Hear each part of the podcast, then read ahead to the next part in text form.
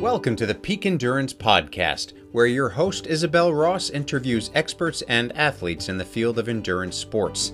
Isabel Ross is a three time Australian long distance mountain running representative at the World Championships with a best finishing place of 10th female.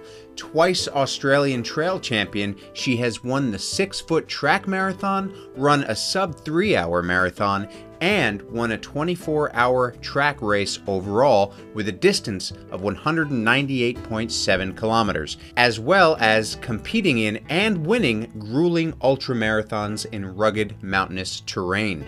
Isabel has raced all over the world, including participating in the notorious Barkley Marathons. Isabel is an Australian and USA accredited endurance coach working with athletes of all levels and is a certified UESCA ultra running coach. She's also a personal trainer and podcast host.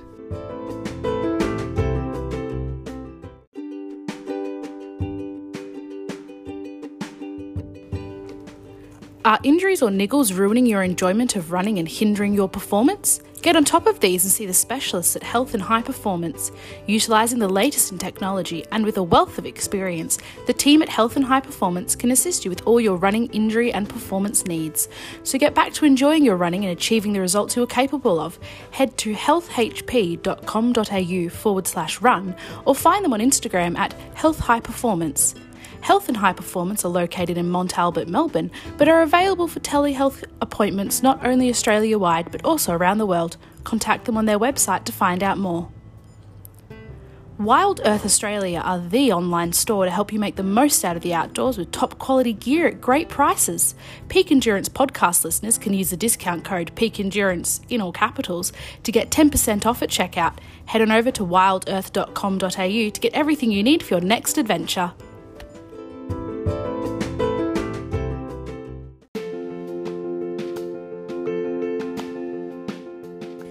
Welcome to the podcast. Episode 114 is an interview with John Stocker from Oxfordshire.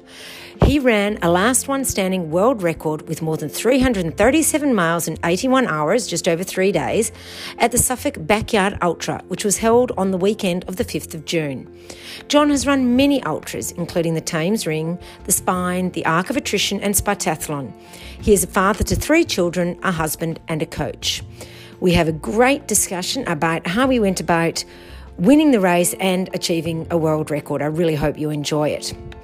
Also, as a new part of the podcast, Tom Dade has kindly agreed to add a short recording to each episode. If you follow Tom on socials, you will see that he puts on, out some very insightful and inspirational posts. I asked him if he would record some of his thoughts in an audio format for the show. So, before each main interview starting today, you will hear a short snippet from Tom with a vignette of his outlook on life. Hopefully, his words of wisdom will resonate with you. I know they do with me. Now, if you do enjoy this episode, I would really appreciate it if you could do me a favor and hit subscribe. Also, go on over to Apple Podcasts or whichever um, platform you listen on to rate and review. It really helps grow the audience and the show. I appreciate your help. Peak Endurance Coaching will help you achieve your running goals through providing customized plans that reflect your commitments in life and your athletic history. You'll become fitter, faster, and stronger whilst becoming part of the Peak Endurance Coaching community. Don't waste a minute of your running journey. Email me, Isabel at peakendurancecoaching.com.au to get a program designed just for you started. Enjoy this chat with John and also enjoy Tom's little vignette. Embrace the discomfort to appreciate the comfort. Something I'm realizing as I'm getting older, as I'm doing more and more things that puts me out of my comfort zone, is how important it is to get out of your comfort zone, to be happy, and to appreciate what you have. When you're ultra running, or you know, or you're mountain climbing, and you're freezing your ass off, you're cold, you're fatigued, you're tired, you just want to sleep, you've been running for 36 hours. All you want, all you want are the basics. You just want to lie down, you want to be warm, you just want to sleep, you just want some good food. And it makes you realize how lucky we have things. You know, it makes you realize that those basic needs are luxuries. And that you know when you really break things down which happens during ultra running or when you're climbing mountains is they're the things that matter. Your family you know these type of things. You know when i'm running and i'm feeling really bad and fatigued i'm out there all alone and i'm cold you know i start missing my family and i start wanting you know again warm food or whatever it is and just you know you want to be hydrated it makes you appreciate those little comforts. Well we think they're little because we get things so easy these days but they're massive. That's what you know it's life's about it's living. And that's why i like to say appreciate the discomfort. I mean although it sucks at the time having that discomfort is teaching you a lesson of how lucky you are. It makes you appreciative, and it makes overall because you're more appreciative, it makes you a happier person. You know, because you realize how lucky you've got it. You know, and when you are warm, you appreciate being warm more. When you are with your family, you're not by yourself, you appreciate that more too.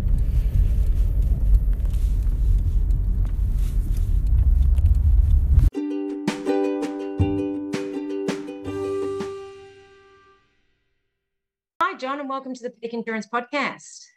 Good morning. How's it going? Yeah, very well, thank you. You just got back from a run, you were saying. I uh, I just made it around in time just to get back, uh, throw a clean t-shirt on, and uh, be here ready to have a chat with you. Excellent. We're very we're very pleased that you're able to make it. Now, just for anyone who who doesn't know a lot about your background, can you tell the listeners a bit about yourself, your athletic background, and how you got into ultra running? Okay, my uh, my athletic background really started uh, with my work. I'm a, I'm a personal trainer. Um, I had clients that wanted to do five and ten k's, and at that point, I lifted weights and I didn't run. I Ah. couldn't run. I couldn't run a mile, so I had to start working on that because taking a client out and being the one struggling and have your client pull you around just really didn't look right as a personal trainer. No. So that kind of got me going back in the 1990s. I did marathons back there and uh, started doing marathons and feeling that they just weren't enough. Uh, we'd get to the end of the marathon and it, it wasn't tiring enough. So after that, after thinking marathon was the biggest distance in the world that anyone could ever run, you get introduced to this ultra running community and it blows your mind slightly. Um, and that then kind of like snowboarded quite quickly into going to the 50 milers to the 100 milers um, sticking around the 100 miles for a little while, trying to get quicker, but realizing that I was never going to be that fast guy at the front. I was never going to be the one that was shot off and did it in under 17 hours. Um, so instead, I looked for more distance, and that kind of led me to go further instead. Yeah, no, that's fair enough. How many how many hundred milers did you do all up? Do you know? Um, for eight, I think I've done over 1,200 miles. Oh wow, that's a lot. That's a lot. That's awesome. Now, um, you recently set a record at the Suffolk Backyard Ultra, completing 337 miles, or for the Australian listeners, 542.57 kilometres in 81 hours, being the last one standing. Now, congratulations on an absolutely amazing achievement. That is Thank you. awesome. Yeah. So, what made you enter this race? What made you want to do this race? Okay, I did the race the year previous, um, and it was my first backyard ultra. It had been changed to October, so it was quite bad weather. It was 12 hours of darkness, um, and for me, that that was the one struggle was 12 hours of darkness. But enjoyed the race, uh, had a great time, and won the race with 41 loops. Oh, okay. Um, yep. in in winning that race in 41 loops um and i know i know we've had banter myself and a, another runner about this is the gentleman that came second handed me the trophy and said uh, i'll let you win this year. Uh, are you coming back next year? And that that enticed me to go back just to make sure that just make sure that it wasn't a fluke and that i was able to put my name to winning that race. So hence going back again and uh, giving it another go Yeah, so well, it definitely wasn't in October. So how many hours of, of daylight did you have this time then? Well, on in this time there was literally only five hours, so only five hours of darkness this time. Oh, Uh, which awesome. five loops, uh, absolutely brilliant. No problem with that at all. They kind of Yeah. came and went before you realised you were going through darkness. It was um, it was it was lovely. Yeah, that's that would make a huge difference. And what was the actual weather like?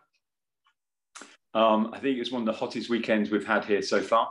It went so we had in October. It was it was raining for the whole weekend, and this time we got burnt, and it was 23, 24 degrees, and there was no clouds in the sky. I Mm. run better in the heat. I I suffer a little bit in cold weather, so heat weather and hot, I'm I'm cool with. I'm okay. Ah, okay. Well, well, that was that was fortunate for you then. So, how does doing this sort of a race compare to doing, say, a hundred miler?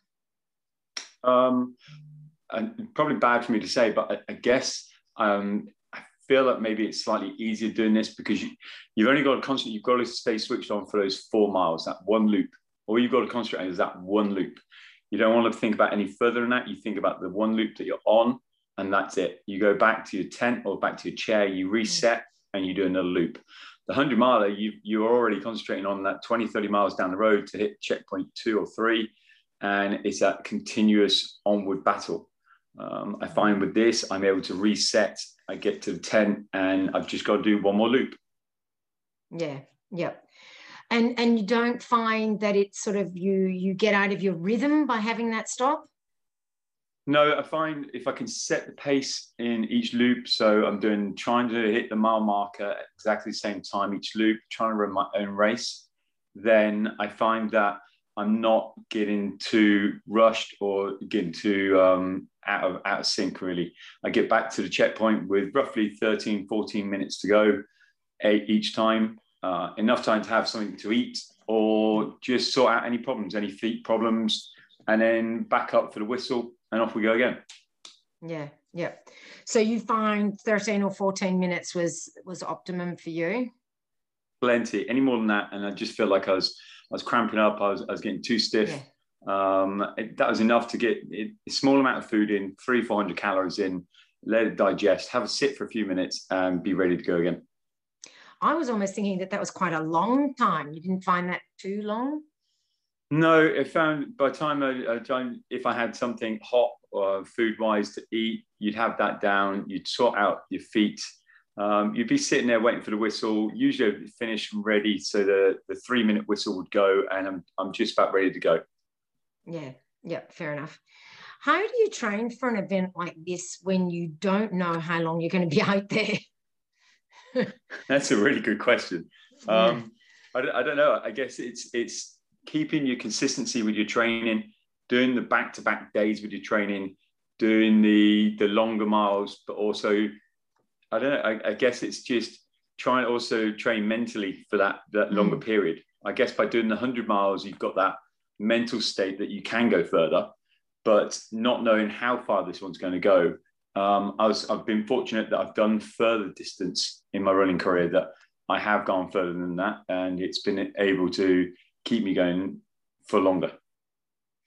Yeah, yep. And so when you did train for, you know, you talked about back to back days, did you ever do like 10, 12, whatever hours of doing, you know, that kind of four miles and then, you know, having a little rest and doing it as, as the race structure?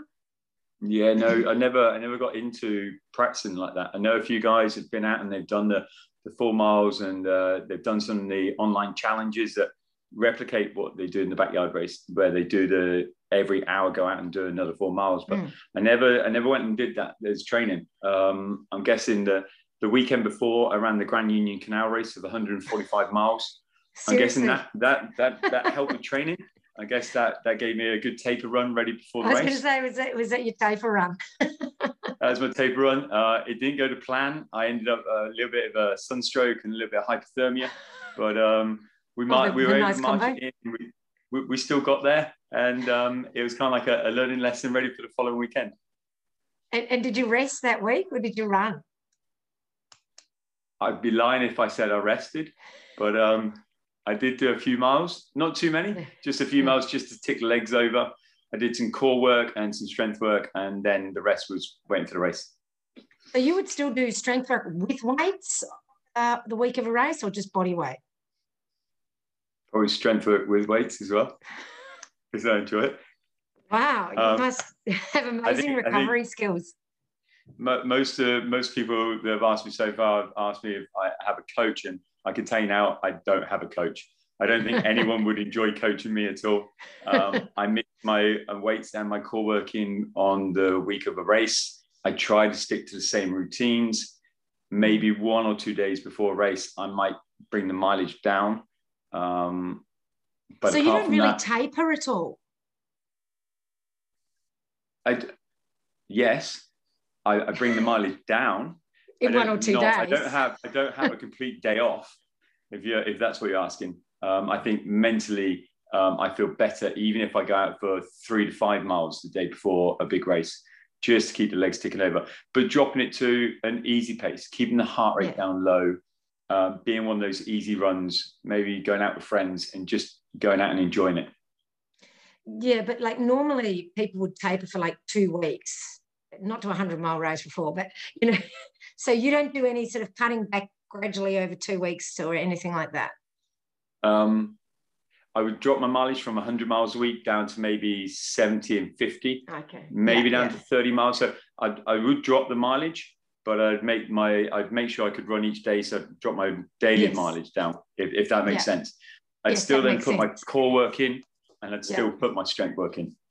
Yeah, yeah. No, no, that that makes sense. That's that sounds that sounds better, doesn't it? Yeah, that does sound better. um, and so you'd obviously raced that course before, so you didn't even need to run on the course just to see what it was like or anything. You kind of knew it.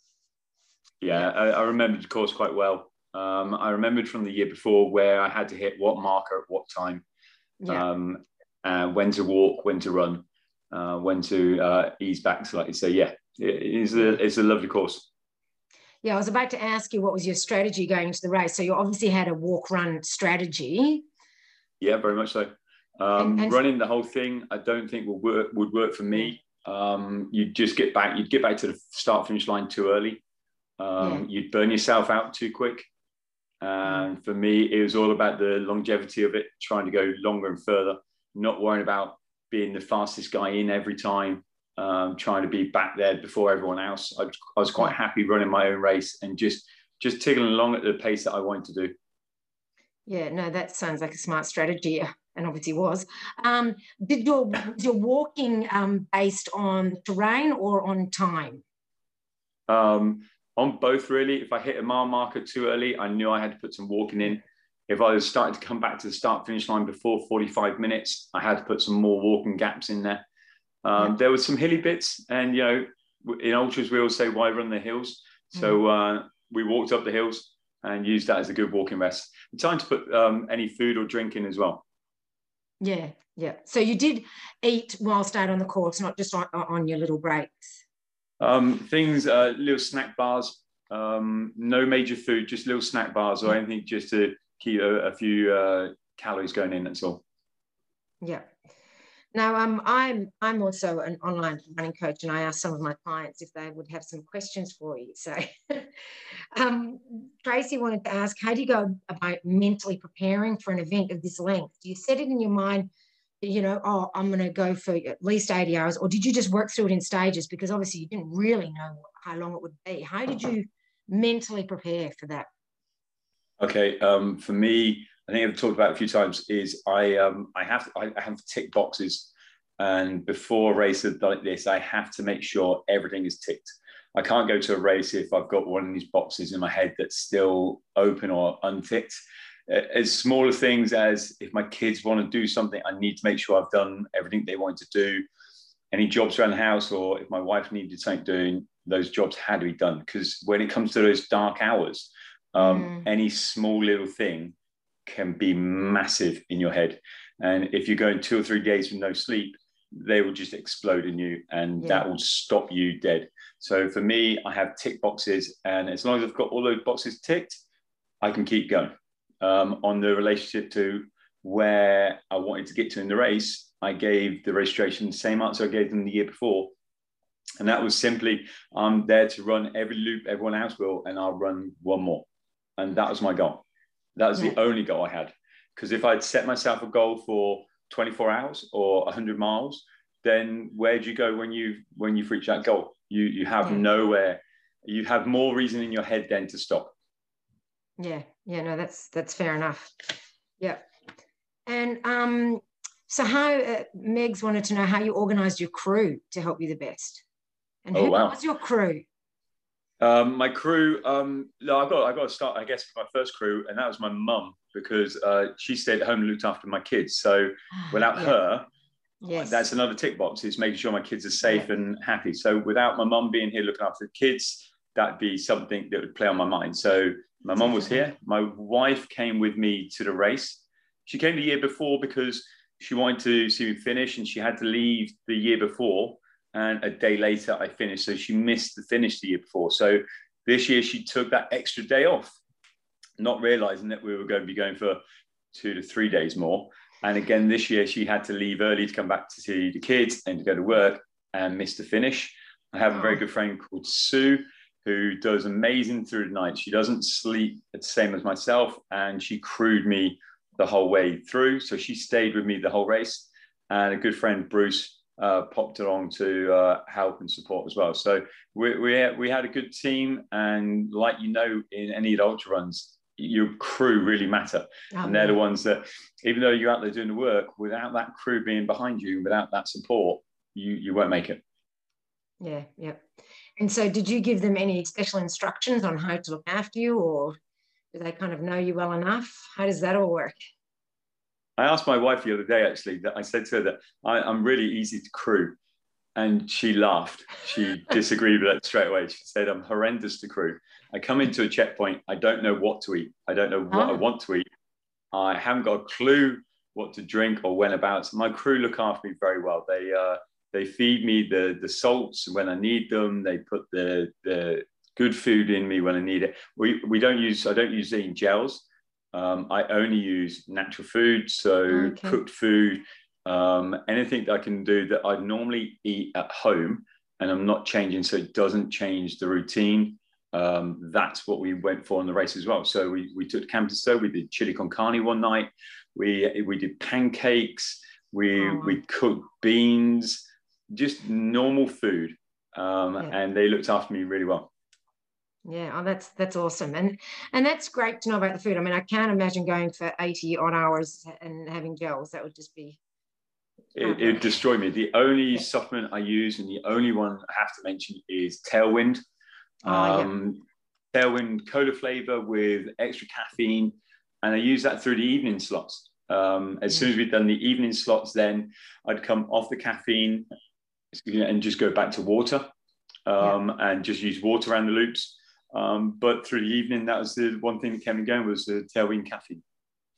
And so you didn't use electrolytes at any other time of the day then? No, I found using the food was enough. It kept Yeah. enough salts going in. Um, the water was great. Um, as many ice creams and ice lollies as we could get hold of to keep us cool. Um, yeah, no, it was, it was it went really well. Oh, that's good. So you didn't suffer from gastric distress at, at any time? No, not at all. Um, had really Touchwood had really good race. Um, food went in well. Um, yeah, no, I didn't. I didn't suffer with anything really. I had um, I may have had one or two bouts where the heat got to me a little bit, but it was uh, like on one loop only, and after that, absolutely fine. Yeah. Now, in regards to you eating real food, do you do that same tactic with with hundred milers, where it's a bit harder to have food cooked? Yeah, no, very much so. We try to still, even if it's not hot food, we stick with the normal food. So we take out the sandwiches, we take out the wraps and uh, the the different um, foods that we use here, and we take those on the race with us. And uh, you know, going through the aid stations, get out that plastic bag and take a load of picnic stuff with you. Take it onto the course. Um, I don't I don't run well with gels. I find they they upset my stomach too much. The only thing I have found in the past is, is the tailwind sits nicely with me. So I've just kind of stuck with keeping it simple and sweet, just stuck with what uh, I know works for me. Uh, I don't really go very far from that and I just stick Yeah. with that really. Oh, that makes sense. um, Glenn asked, what was your approach to sleep in this event? Now, I have heard that you did not sleep at all, like not even a little kip at all. Okay, so the year before we we um, we tried to sleep in October and it didn't really work. I had a, a chair. I put my feet up on the cool box, and it yeah. just didn't seem to be enough. So this year we went along with the tactic. We'd take some flat bed camp beds, and um, it it was the idea to get to the night section and put my head down and get some sleep. And the first time I tried it, I felt as sick as a dog. Um, oh. I just did not get on with it. I put my head down, and I think it was just the adrenaline running through, and knowing that I had a few minutes and that whistle was going to go. I just I couldn't settle. Um, I couldn't settle, so we gave up with that idea. We tried it once, and it just wasn't working. So no sleep for the event. So how do you deal with that sleep deprivation? Like uh, for myself, I, I find I'm, I get all wonky, and like you don't get any of that my wife calls it like watching dizzy dummies. They come into the checkpoints and then they go back out again. They're like dizzy dummies. But it's um it's it's quite okay. I found the first night went quite quickly. Being over five hours, it was, it was over and done with quite quickly. As soon as that dawn chorus hits, it's like switching a light bulb on, and it's a it's a brand new day, and you're ready to go again. Yeah. Night two was the only wobble I had. I went past uh, in the forest one section, and then in my head, I, I thought I'd done the next section already, and mm. I arrived at that section. It was like, wow, okay, I thought I thought I'd done that again. Um, so that was the only part really that I got that tired. Um, during the day, absolutely fine. Wow, that's that's amazing. Um, I heard you took a bit of a fall on your last lap. Was yep. that because of tiredness, or just because kind of you knew it was the last lap and maybe you stopped concentrating as much? It, it might have been something to do with that, or it might have been that when we left on that loop, um, we didn't know we didn't know it was going to be the last loop um, oh, because Matthew okay. Matthew had gone out ahead of me. Um, it was the one loop. It was eight o'clock in the evening, and talking about those tick boxes. One of my tick boxes is to make sure I ring my kids and say goodnight. So oh. I was on the phone doing a video oh. call with my kids saying goodnight. Oh, but I'd lovely. fallen, I'd fallen, thanks. I'd fallen 10 minutes behind in time. Uh, so where I wanted to be, I was, I was 10 minutes running late. Oh no. I came into the forest. I knew I could make those 10 minutes up and maybe I'd have a shorter stop on this loop. I was okay with that because I ticked a box. I was, that was it. I had to make sure. Yeah. As I went into that forest, Matthew was walking back towards me. And, oh. and my initial thought was, have you dropped something? Have you lost your headphones? Um, not to think he was going to turn to me and say, I'm out. He, he wow. does it. He, he finished. So at that point, I looked at my watch and I was 10 minutes behind. I had to push through the next two or three miles, trying to catch up on that time, getting messages from my crew saying, Matthew's right back. This is, this is the last loop. You've, you've got to finish this loop in time. Um, and coming, I'd already fallen a few times in the in the loops before, just with the, the oh, tree okay. roots are so small in the forest. Coming out on that last loop, we all we all have it, don't we? We all have that that last lap that we have in our head that we want that music in our headphones to be playing. We want to come in, run into that tune. and I was just getting the phone out ready to do that. I was pushing hard and I just, I must have caught a little tree stump on the foot and I went and I hit the floor hard and I hit, mm. it was concrete that I hit. And I went mm. down and I laid there. My phone went across the road and I laid there and I actually laid there and I thought that I'd messed it all up. I thought that was the end of my mm. race. I thought I, I couldn't breathe and I was just laying there and took two or three minutes for me to get up. Wow. Uh, lots of pain in the ribs um, yeah. and just kind of like wobbled along the road a little bit, hobbled along, got to jogging, got the music playing and realized that I had about half mile to go. Uh, I think if you look at my splits, I think each lap is either 46, 47 minutes this last lap, I came in at 52 and a half. So it, it was a it was touch and go. I, I, really worried that laying there that I'd messed it all yeah. up, but um, yeah. yeah, we, we got up and we finished it. But it's been a few few weeks now, and we still got we still got pain in ribs, but we're, we're ah, getting there. Okay, yeah, yeah, but yeah, rib rib pain can stay for a while, unfortunately. Um, yeah, it hurts. Yeah. Um, wow. So that that would have been quite quite stressful, really. Yeah, it was and, a bit. Yeah. So I mean, like as you were heading into, you know, 80 hours, were you starting to wonder how long it would possibly go? You weren't thinking about that at all. You were just thinking one lap at a time, or Yeah, still trying to think, still trying to keep that um, motion that just, you know, one loop at a time, just tick them off and each loop is fine. I didn't really know what the mileage was. I, I wasn't trying to count the mileage and I wasn't trying to count the loops either. I just left it. We knew we'd broken the European loop. The race director, Lindley Chambers, told us that. Uh, he yeah. then advertised to us and dangled that carrot in front of us that nine more loops and it's the world record. And, and when I went into this race, I didn't even know there was a world record or a European record in it. So I went there oh, just okay. to just to go there and, and, run a race and win it and hopefully make my kids proud and bring a trophy home and show them you know what I can do um, and and try and get them out and doing stuff. And that was that was the whole reason for going there. When we broke the world record, um, I think that's when maybe we, me and Matthew, we still, I think we now hold the record for the longest head-to-head battle, 44 loops. So 44 loops, just me and Matthew going around. Oh, wow. Okay. Um, so everyone else had dropped out. Yeah, yeah. Everyone else had dropped out after 37 loops. Me and Matthew yeah. went around 44 loops on our own. So it's the, it's the record for the biggest head to head. I think after we broke the world record, it then became obvious that neither of us was going to drop easily. Um, and it was going to take something. So I think then race race uh, head came back on again, and I think mental tactics. I think both of us put headphones back in. The chit chat between us two was cut to a minimum, and we were, we were just out there to run each loop then, and it was just down to seeing who who was going to go the furthest. Talking about Matthew, you know, there was no signs of him on that loop when he went out in mm. stopping. That, that that's the I guess I know scary thing that he he was ahead of me running absolutely mm. fine mm. and going fine and it was only he got he, and in an interview he said himself he got to the edge of the woods and looked around and didn't know where he was or what he was doing until he looked down at his shorts and saw his race number and then went aha i'm in a race oh. and then just went no i've had enough yeah. and he's literally so physically i think matthew could have gone further mentally it's that's it. The switch went, and that was the end of his race. Yeah, yeah and I think uh, yeah, once that goes, yeah. Once yeah. that goes, that's that's nothing you can do. No, that's right. Yeah. Wow, that's that's amazing. Um, so so do you have some high points from from the race, like particularly moments that really were enjoyable? Um, I, I, I think I quite I, I, enjoyed the whole thing. I enjoyed the whole oh, race. Oh, I didn't really find any part of that race uh, a struggle or a, a, problem. I didn't come back to the checkpoint saying, "Oh my God, I want to go home. Let's go." Um, it, it, went on longer than what I expected it to. Um, yeah. I was able to keep in touch with the kids and keep in touch with home, so I was happy with that one.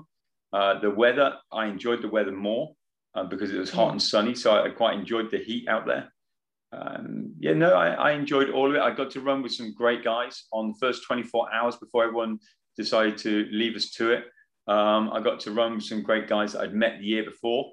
Uh, yeah. Carl and Matthew, two great runners there. That you know, for the first 24 hours, I just I hung with them, and uh, it was it was almost like 24 hours of just catching up with other runners oh, and nice. seeing people and, and just chit and chatting. It, it was great fun. It was. Yeah. So um, so how many people started? Uh, I think it was um, I want to say 129. Wow. So um, how did the course, or how did it change running the course with you know 129 people out there compared to two people? Yeah. Um, it's not as busy when it's only two of you.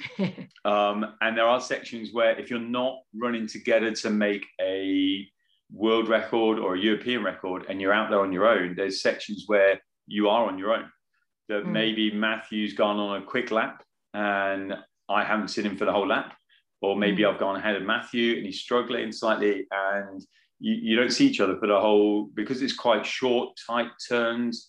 Uh, you don't see each other for maybe a whole lap. You get back in and you, you sit in your tent and you wait to see the other runner come back in again.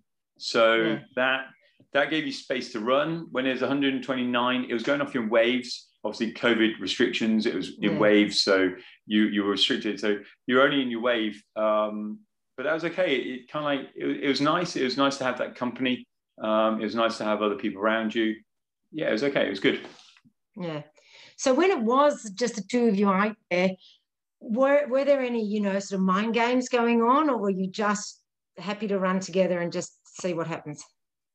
I think to start with, there was definitely mind games because after it was just the two of us, it was uh, no talking, headphones in, head down, until yeah. someone advertised to us the European record and said, "Look, guys, if you guys actually run together, if you keep yeah. each other going, you you could beat you could beat the European record that was only set two weeks earlier."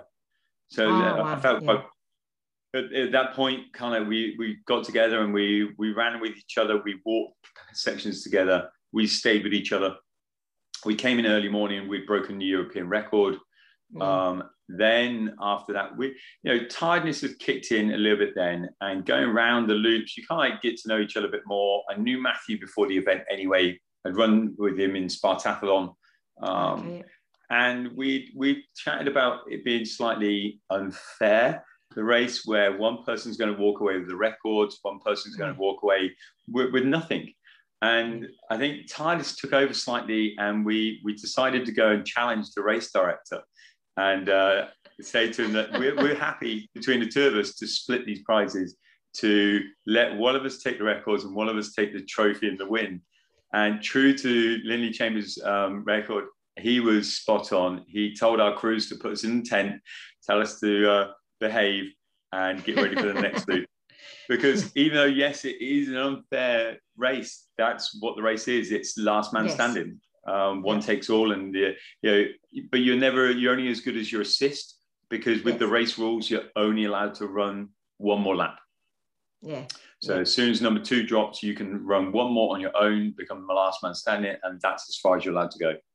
So um, yeah, there was, there was, some talk out there, but we got put back in our place by the race director and just told to uh, get told to go back to it. I think after the world record was set, that's when the real mind game started, and that's when you were just high and by at the start. One would go off running. I always made sure I was the last one out of the start area. I never went out the start area first. I was okay. always the last one out that start area. Why there was no need to rush.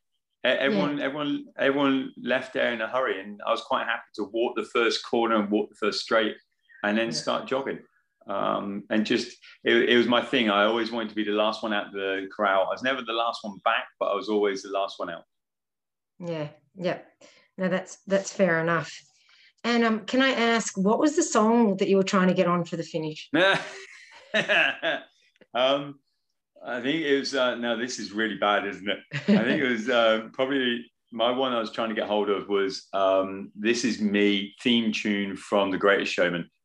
Oh, I love that song. Yes. so uh, that's great. That, that, shows me, doesn't it? Now, but um, yeah, this is me. It says it all, isn't it? You, you take yeah. me as I am. You know, no yeah. matter my battle scars or not, this is me and this is who I am. Yeah, no, I like I like that choice. And and it's a decent length song too, so it would have lasted a while. It gave me enough time to get into the finish. yeah, exactly. Um, so how how has your recovery been? And seeing as you're so good at recovering, but, or do you do anything special to help you recover so well? Um, I try to make sure that um, I, I, get plenty of sleep um, afterwards. I'm not very great at that. I, I, got home at half four on the Wednesday morning uh, after I've been brought home. I slept for two hours, then I stayed up for the rest of that day, mainly because I wasn't prepared, I guess, for the media storm that was just about to hit me yeah. and hit my phone. Um, it didn't stop for the whole day. Um, I went there to, as I said before, I went there to run a race. I, I didn't expect to come away with a world record or with yeah. the attention that it's brought with it. Um, and I've kind of struggled with that slightly. As of the recovery, um, by Sunday, I was back out running five miles. Um, I, I air boot. Do you do air boots? Yeah, I, I know of I, them. Yeah. Uh, Air Relax air boots. I, I use those. Um, we use um, Compex as well. Yeah. Um, but mainly just getting back out there, just very slow, easy miles, ticking it through, not racing, not pushing, keeping the heart rate low, even putting some going out for some walks and getting to walks mm. in there. Because, you know, even with ultras, you've, you've got to walk. So yes. practicing that walking uh, is oh, a great definitely. recovery as well. So yeah. yeah, back into I'm back into the core work. Um, I start strength work soon as well. Uh, I think last week we put 73 miles in last week, so we're we're back. Yeah, you are definitely. And so you didn't have any like residual tiredness for like at least a week or something. You were just bang like if you it's almost like what you did was like getting rid of jet lag. You just stayed up and you didn't go to sleep. But try to, yeah. Yeah, you didn't find any tiredness like for the next few days.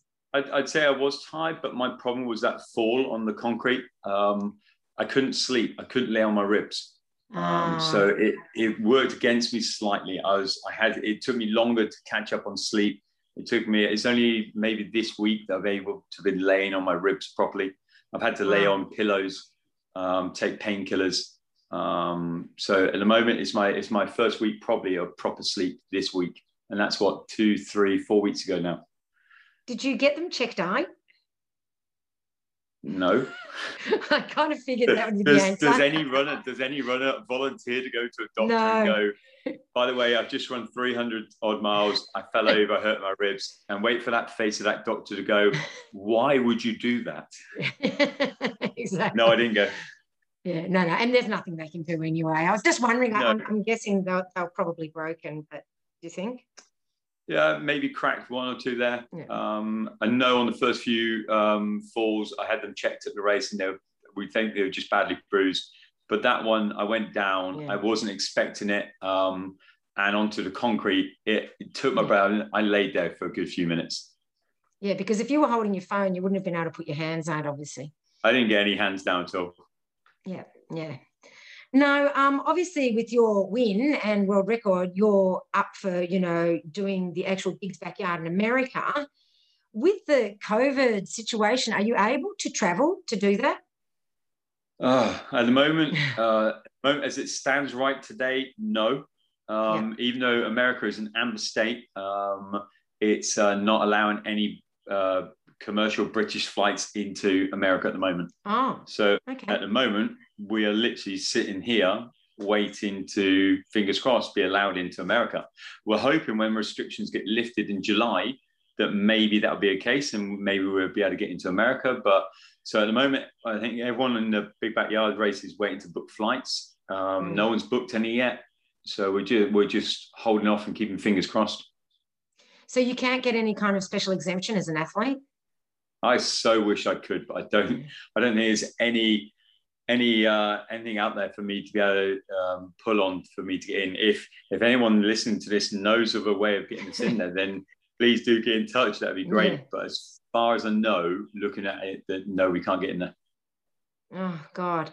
Well, I mean, I'm sure it would it would roll over to the next year, but you, you want to do it now, so I get that. I, I would like to give it a go this year. Yeah, yeah, of course. Um, so when when is that if it go if you are able to get there? October, 17th of October. So sounds quite a way away, but actually oh, it's not it's really not that far. It's no. not that far. July's coming. Um, yeah. We've only got two or three months and we're there. So yeah, it's, it's quite scary thinking that I'm going to be putting my foot on the same line as the as the greats in the race. Um, I think I might be asked to leave the race if I keep going around asking for selfies with all of them. but um, that'd be quite. But you're one of cool. the greats in the race now too. You see. Uh, I don't see it like that. I see it like I'm just sort of maybe maybe I've been put in the wrong race, but um, it'd be cool to be there anyway. Yeah, no, it definitely would be. So, do you have any um, races planned for before then? Just a lazy hundred mile of the week before or something? Have you have you heard my interviews already? Yeah, no, I'm. Uh, so Bruce, a very good friend, um, is doing his first ever 100 miler, and I've got to be there. Um, I've trained with him and um, I work with him. So we've got 100 miles in Wales, uh, a coastal 100 miler to do. And then the yep. following weekend, my wife uh, has us booked in to do the Lakeland 50 miler. So two back to back races quite close together. Um, going to do both of those, tick around those, have good fun. Uh, enjoy talking to people. Um, I quite like running in the pack as well, running and talking to people as we run. Um, and then after that, that takes us to August. And then maybe then I'll start looking at just the training miles, uh, no more races, and then concentrate on getting ready for bigs. Yeah, yeah, fair enough. Those those two races, would you be doing them at you know a race intensity? Would I be what? Sorry. You know, like a race intensity, like like your top intensity, or you talk about talking with people, you're just kind of cruising them. Tra- long training yeah, so runs, basically. Main main goal um, for the hundred miler is is making sure Bruce finishes. This yeah, is his so first ever race. Yeah. This is on him. I'm there just to make sure he crosses that finish line. It's his first hundred mile. If you can remember back to your first one, it's all about having fun and just completing it. Because after that, you compare all your hundred miles back yes. to that first one. So this one is to just make sure that all the tick boxes are done and he makes that race. Uh, the Lakeland 50, we've waited to go there for many years to do this race. So this one with my wife it's to run alongside her um, and to make sure we enjoy it and have good fun in the scenery up in the lakes. We've never been there, and we're just looking forward to going and seeing it. So for those two, neither of them are going to be a, a push, um, but still, it's, it's, getting out there and putting some miles on the legs. Yeah, no, no, that, that and they'll be good miles, I guess, as well when it's yeah. with friends and family and that sort of thing. Well, geez, I hope you do get over to. Um, I didn't realize that you couldn't even get into America at all. No, not at all. Mate, it's still at Amber. Even at Amber State, you can. Um, hopefully by then, I think hopefully by then I'll have my second jab as well. Um, yeah. So that will work in my favor. But um, at the moment, until America opens their doors, I don't know if any of the countries can fly. I know UK can't. Um, I'm not sure about. Can Australia fly into there yet? I don't know, but I do know um, at um, Barkley earlier this year there were Europeans going over to and, and got there. Yeah, some so, people were doing a, a two-week stay in a separate country that, that, as long as they could do two weeks in a different country that was allowed in, they were then able then to fly from there into okay. America. I'm not that fortunate. I can't spend two weeks elsewhere to then no. fly in and spend time there. Um, I need to be allowed to go there or not really. Um, yeah. I think I think it will open up. I'm I'm sure it will. Yeah, yeah, and, and honestly, I don't know well about Australia because Australia is a banned from leaving Australia by Australia. So yeah, you know, yeah, it doesn't matter so. who lets us in. We can't really go. yeah, fair dues. Yeah. So anyway, and so um, where can people find you if they want to find you on social media? Okay, so I'm on Instagram uh, John Stocker Ultra Runner. Uh, I've got a page on Facebook, uh, John Stocker Ultra Runner as well. I'm on LinkedIn and I'm on Twitter as well. So I try to cover all four bases. I'm trying to get better at doing them. I really struggle at doing them. I try to, I do the Instagram quite well, but then I have to remember to do Twitter as well. Uh, I put it on LinkedIn. So I'm on all of those at the moment. I'm trying my best with social media and to keep up to date with it and let people know what we're doing uh, and give them a bit of an insight of where we've come from and where we're going. Yeah, that's good. That's good. Yeah, it is a bit of work, but yeah, I know I know people are interested. So thank you. That'll be good if people can look you up there. Well, thank you so much for joining me today. I really appreciate it, and congratulations on an absolutely amazing achievement. Thank you very much. Thanks for having me on. No worries. Thanks.